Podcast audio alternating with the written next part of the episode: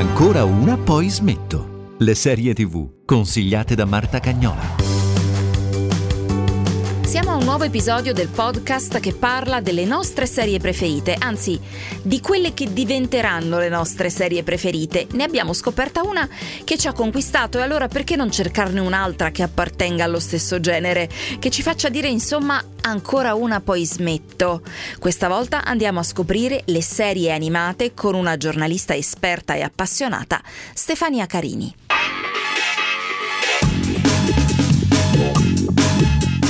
Noi per tanto tempo abbiamo pensato che in generale il disegno animato fosse qualcosa di adatto ai bambini. Poi negli ultimi anni le cose sono cambiate moltissimo. È cambiato molto il modo in cui ci rapportiamo all'animazione, ma diciamo che poi è anche qualcosa che è legato soprattutto all'Occidente, cioè noi, se pensiamo ai cartoni animati pensiamo a Disney e Disney ha fatto sempre un intrattenimento che poi non definirei del tutto per bambini, ma un intrattenimento alla Hollywood classica che era il film per famiglie che più o meno doveva andare bene per tutti e l'animazione e il disegno negli anni erano diventati qualcosa insomma che riguardava le famiglie, le famiglie con i più piccoli, ma non è sempre stato così, eh. Topolino all'inizio insomma era anche uno ruvido, un po' stronzetto, insomma non aveva quelle caratteristiche un po' smielate che ci ricordiamo adesso.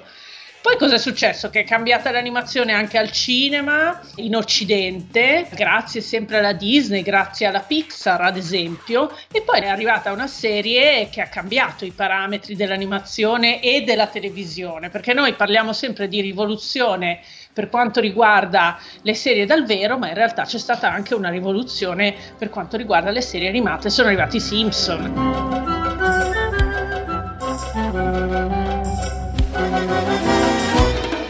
E vi cambia tutto perché appunto eh, quella che viene definita l'allucinazione di una sitcom, una sitcom allucinata fuori dalle regole, una famiglia che non è certo la famiglia per così dire tranquilla, perbenista, borghese delle classiche sitcom eh, non c'è più, eh, perché non c'è più quell'America e chissà se c'è mai stata, ed ecco che entrano in campo questi cinque personaggi tutti gialli e con tutte le loro paranoie, le loro eh, la loro stupidità in parte anche, ma anche tutte le loro citazioni cinematografiche, la loro capacità di un, costruire un mondo parallelo. È interessante che tutto parta poi da anche lì da un genere in parte sottovalutato che è quello della sitcom, in questo caso animata, e se pensiamo al lavoro che è stato fatto in questi ultimi mesi da una serie tv come eh, WandaVision che ha raccontato invece proprio come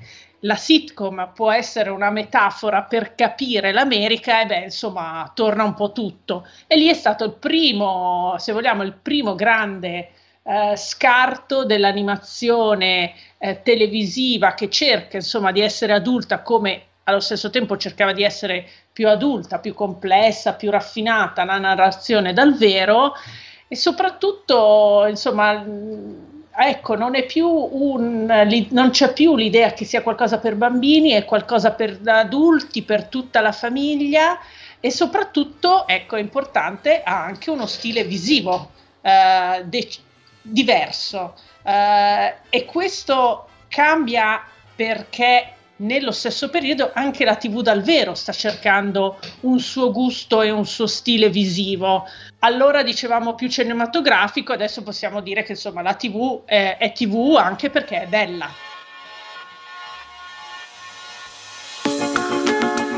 Simpson, prima eh, puntata negli Stati Uniti 17 dicembre 1989, prima puntata in Italia 1 ottobre 1991, quindi una storia lunghissima. Storia lunghissima, tra l'altro l'hanno rinnovati di nuovo per altre due stagioni, c'è ovviamente da dire che dopo 30 anni i Simpson di adesso hanno perso qualcosa rispetto ai Simpson delle prime stagioni, ma forse perché siamo anche cambiati noi, è cambiato il nostro gusto, siamo sempre più esigenti. Eh, I Simpson forse davvero per adesso in alcuni casi sono per bambini, perché i bambini vendono ancora cose più complicate. D'altra parte è arrivato a un certo punto anche South Park, che lì è proprio l'esplosione del eh, diremo politicamente scorretto, anche se io nei quattro bambini eh, appunto di South Park trovo anche molto poesia, hanno fatto recentemente una puntata molto bella dedicata al Covid con appunto i bambini che dicevano eh, ma io voglio solo indietro la mia vita e lì mi è scesa un po' la lacrima perché a parte avere sempre tutta la parte, come dire, più surreale del racconto, c'era anche una visione proprio un po' più... Eh, se vogliamo, sentimentale, ecco, che magari da loro non ti aspetti e invece c'è. E poi ci sono stati ad esempio anche i Griffin, l'altra famiglia come dire, disfunzionale, che certo magari non arriva a certe vette di non è così raffinata come i Simpson o South Park, però è, cap- è, stata anche capace di raccontare l'America attraverso, se vogliamo, le citazioni, costanti citazioni, eh, ed è anche quello un modo di capire come è cambiato il pop, come è cambiato il gusto popolare. Um, scusate, devo dirvi una cosa. Ieri sera alla Casa Bianca Trump mi ha toccato in modo inappropriato. Che cosa? Ma si tratta del mio capo. Qui stiamo parlando della mia carriera. Ci ho lavorato sopra un giorno intero. Vuoi che getti via in un solo giorno quello che ho costruito in un giorno intero? Tanto lavoro, puff, sparito così. Secondo te dobbiamo credere che il presidente degli Stati Uniti ha afferrato una donna per la ma è ridicolo! Ma come fate a non credermi? Aspetta, è la CNN. Io sono quello che si nota di più sullo schermo. Questo paese ha bisogno di confini più sicuri. I nostri confini sono i più sicuri al quello mondo. Quello che dobbiamo fare è avere cura dei nostri non figli. Non riesco ad avere un'erezione. Le ritiene giusto concedere l'amnistia a coloro che si trovano già Danno qui? un forte contributo all'economia. Ho provato tutte le erbe. Il tempo a disposizione è finito. Grazie a Peter Griffin. Non voglio tornare da mia moglie. E poi c'è stata tutta una parte di eh, serie animate, anche create bamb- eh, su canali per bambini e su MTV, che hanno davvero rivoluzionato il gusto dal punto eh, di vista visivo. Ecco, penso alle Super Chicche o Samurai Jack eh, che si rifanno a un gusto visivo, a uno stile un po' anni 50, un po' quella corrente che Disney, come dire, a un certo punto aveva messo un po' da parte, insomma, perché noi parliamo sempre di Disney, ma in realtà c'erano tanti stili in America. Ecco, questo stile più um, quasi pittorico dif- definirei in un, un, certo senso, eh, quasi astratto, eh, prende il sopravvento e anche lì si sono viste delle cose molto interessanti come appunto eh, Samurai Jack. E poi però ecco, non possiamo non dirlo, io sono figlia di quell'animazione perché poi c'è l'animazione nipponica che è esplosa di nuovo sulle piattaforme.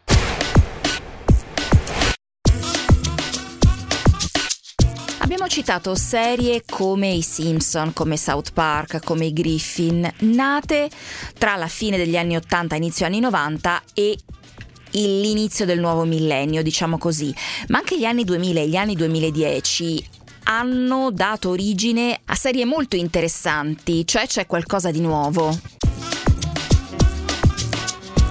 Qualcosa di nuovo e soprattutto qualcosa che uccide i... chi c'è stato prima. Eh, mi piace sempre ricordare una serie Rick e Morty ehm, dove a un certo punto in uno dei loro speciali c'è questa gag dove Rick e Morty sono lui è il nonno uno scienziato e, lui, e, e invece poi c'è anche il bambino vanno in giro per questi universi fanta, fantascientifici ne combinano di, cro- di cotte e di crude ma eh, come dire, il livello di cattiveria è davvero mh, mm, oltre quasi quello di South Park. Ecco, in South Park eh, a ogni puntata muri- moriva Kenny e poi veniva resuscitato in un certo senso.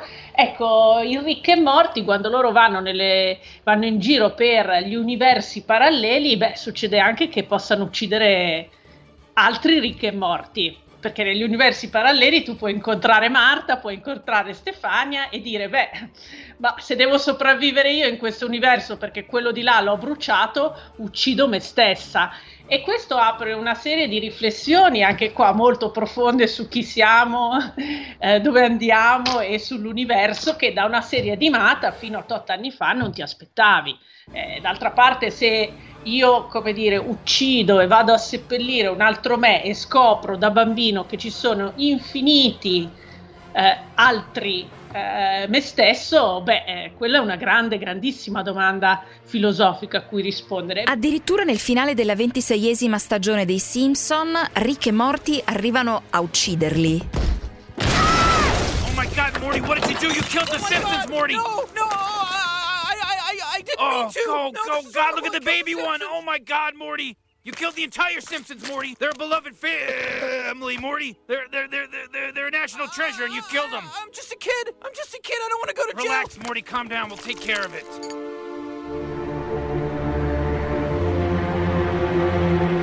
Arrivano a uccidere i Simpson con la loro navicella. Arrivano dentro la famosa casa che conosciamo tutti e beh, eh, succede quello che succede, non riescono a riportarli in vita se non come delle cose mostruose, ormai del tutto eh, irriconoscibili e quello secondo me è anche un modo per dire che quella, quella parte che ha fatto tanto per l'animazione eh, americana ormai è da considerare un po' superata. In fondo poi se pensiamo a un altro titolo come Bojack Horseman, anche lì è davvero eh, non siamo più dalle parti della sitcom, siamo più dalle parti del dramedy, è molto quasi cupo in, sue, in alcuni suoi passaggi e racconta un altro tema importante che è sempre stato, che è stato raccontato spesso eh, dalla mh, mm, serialità dal vero, che poi è quello della depressione.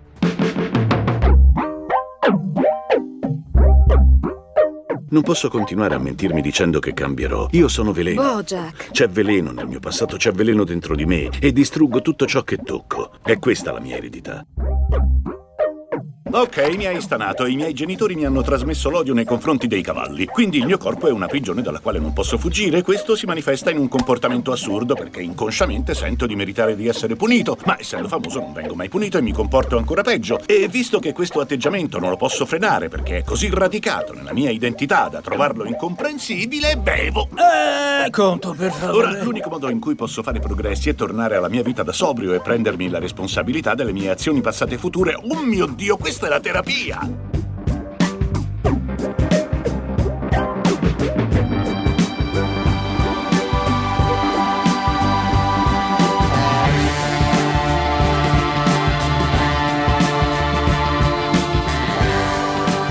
La depressione, che forse è uno dei macro temi insomma, degli ultimi vent'anni della televisione e però ci viene raccontato attraverso l'animazione. Anche questo cambia tantissimo eh, le possibilità appunto di questo mezzo espressivo, che è un mezzo espressivo come tutti gli altri che noi avevamo, rega- come dire, avevamo detto che era per bambini e invece non lo è, non lo è affatto.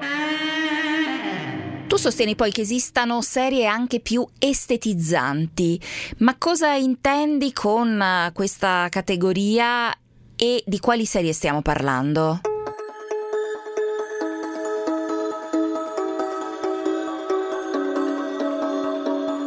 Allora, quello che intendo non te lo posso riassumere in un podcast perché fa parte del mio background culturale, perché io in realtà sono laureata in storia del cinema d'animazione con una tesi sulla Pixar e niente, devi sapere che a un certo punto, diciamo, così a grandi linee, ecco, andiamo a grandi linee. C'è un tipo di animazione che si vuole, come dire, um, full, piena, completa, è l'animazione della Disney, quella dove se tu vedi Biancaneve, Biancaneve deve assomigliare eh, a, nei movimenti e in tutto il resto a una, una donna reale, no?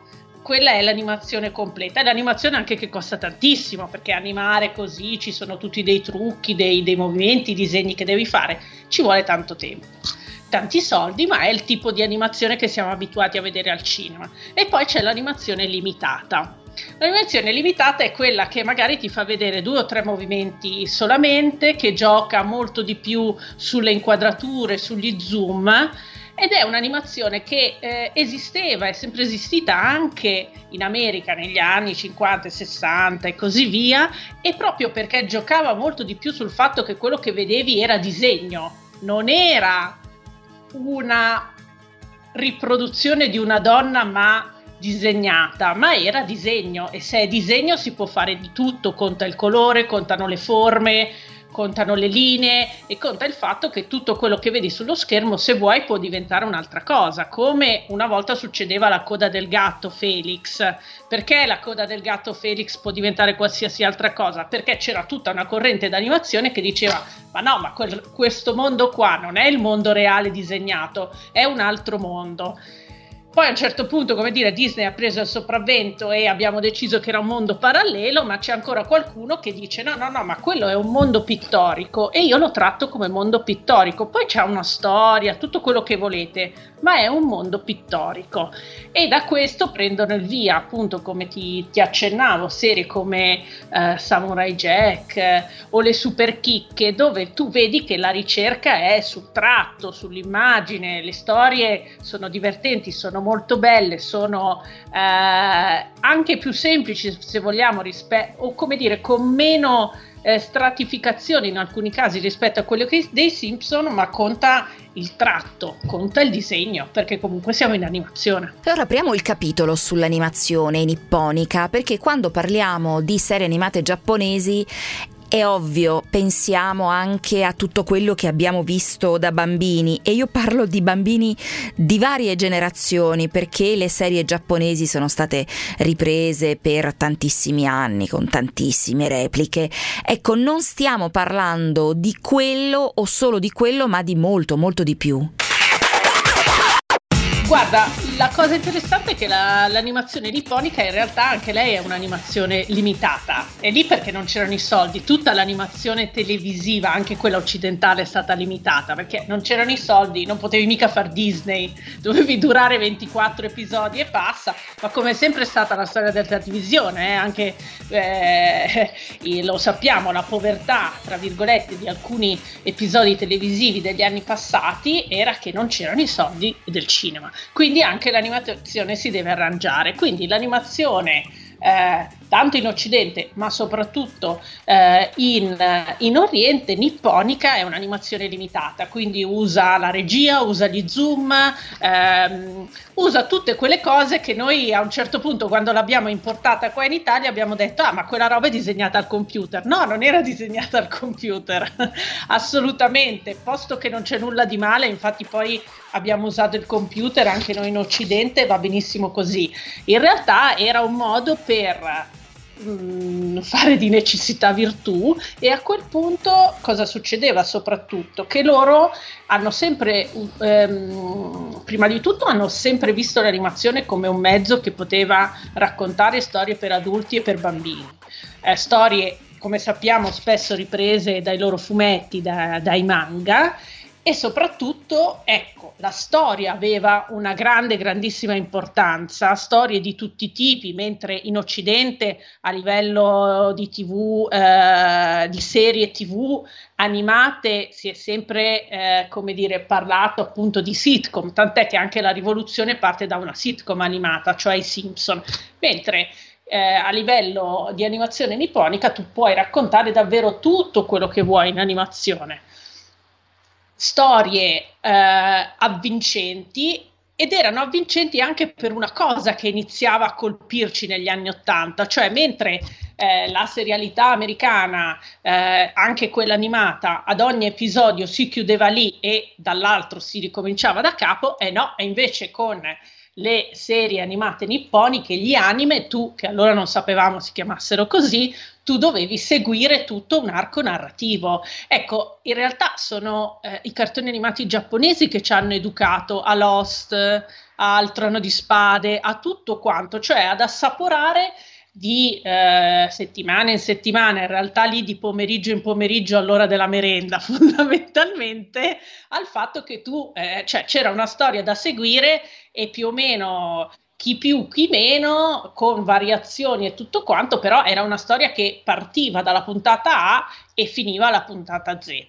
Eh, sugli streamers adesso possiamo trovare tutto ciò che ci aveva appassionato dell'infanzia e vi dirò, in alcuni casi sicuramente vedrete cose direte, ma forse ero davvero piccolino per apprezzare queste cose, anche se ovviamente il tuffo nella nostalgia piace sempre, eh, però si possono trovare anche delle chicche molto interessanti come eh, Il mistero della pietra azzurra e eh, Neo Genesis Evangelion, che sono due, come dire, eh, capolavori dello stesso studio eh, di produzione e che hanno davvero rinnovato eh, il modo di raccontare alcune storie in televisione, soprattutto il secondo, Neo Genesis Evangelio, ha portato, come dire, a termine quello che è stato il grande genere nipponico e quello dei robottoni.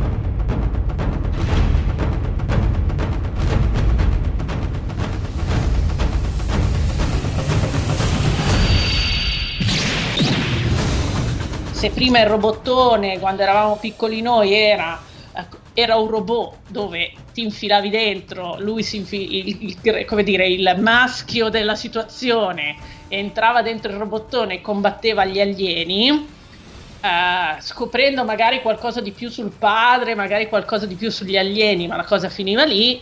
Uh, in Neo Genesis Evangelion invece, come dire, tu entri in questo robottone che però è come il ventre della madre.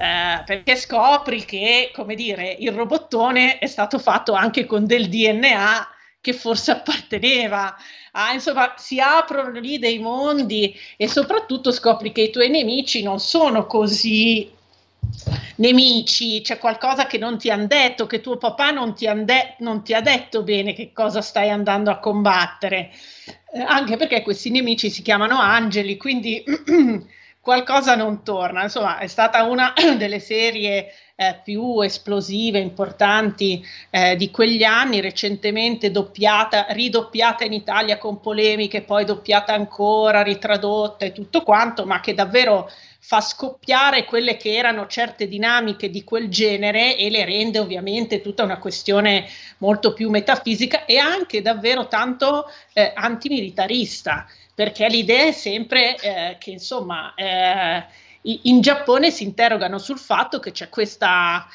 questa cosa insomma di, di, mandare sempre la loro migliore generazione a combattere, ad ammazzarsi, non si sa bene ancora per cosa, è, è anche un modo sempre per ritornare a certo come dire, a certa cultura e anche eh, il modo in cui in fondo hanno affrontato in parte la loro storia, pensiamo anche alla seconda guerra mondiale e poi ovviamente a tutta eh, la grande evoluzione tecnologica che hanno avuto, sempre perché quel genere dice tantissimo di quel paese. Neon Genesis si trova su Netflix, ma più volte tu ci hai parlato di una piattaforma molto particolare su cui si trova molto materiale di questo genere. Questa piattaforma si chiama Vid, spero di pronunciarla giusto perché in realtà è Vid, a più V Uh, e, e, su questa piattaforma puoi davvero trovare tutte le ultime serie nipponiche, ma così come davvero su Netflix, Netflix e Amazon, ormai anche tutta quella sezione ha avuto un'espansione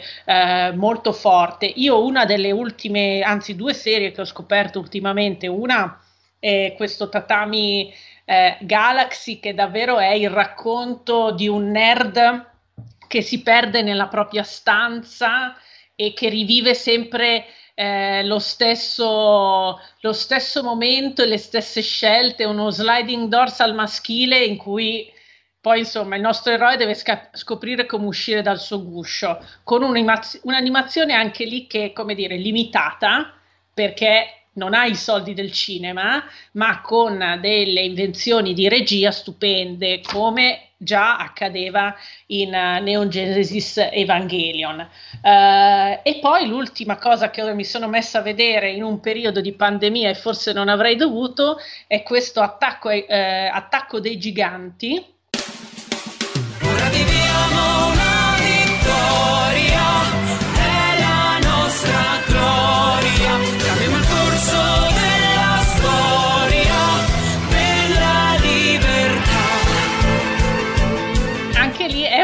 un'evoluzione ultima del genere dei robot, solo che stavolta i ragazzini vengono mandati a morire, perché poi è sempre così, vengono mandati a morire contro i giganti e vengono divorati vivi dai giganti.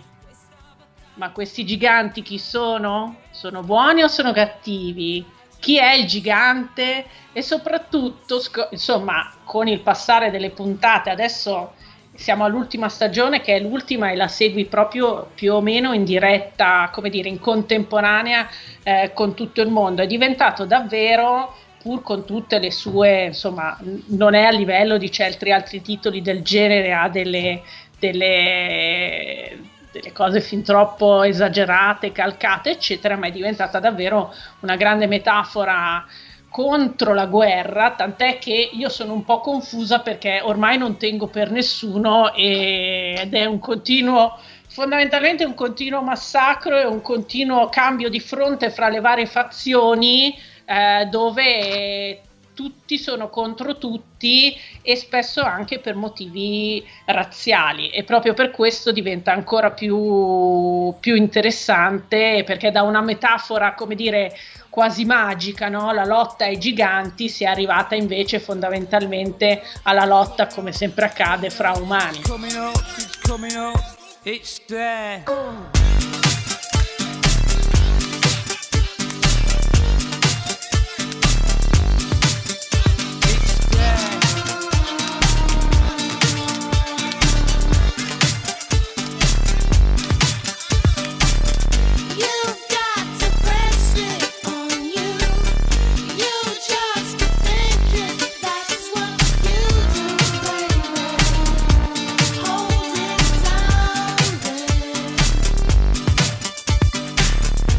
note della cartoon band dei Gorillaz termina questo episodio di Ancora una poi smetto dedicato alle serie animate. Insieme a noi la giornalista Stefania Carini.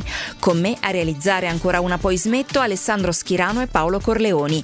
Tutta la serie è sul sito radio24.it e sull'app di Radio 24 è disponibile sulle principali piattaforme di streaming.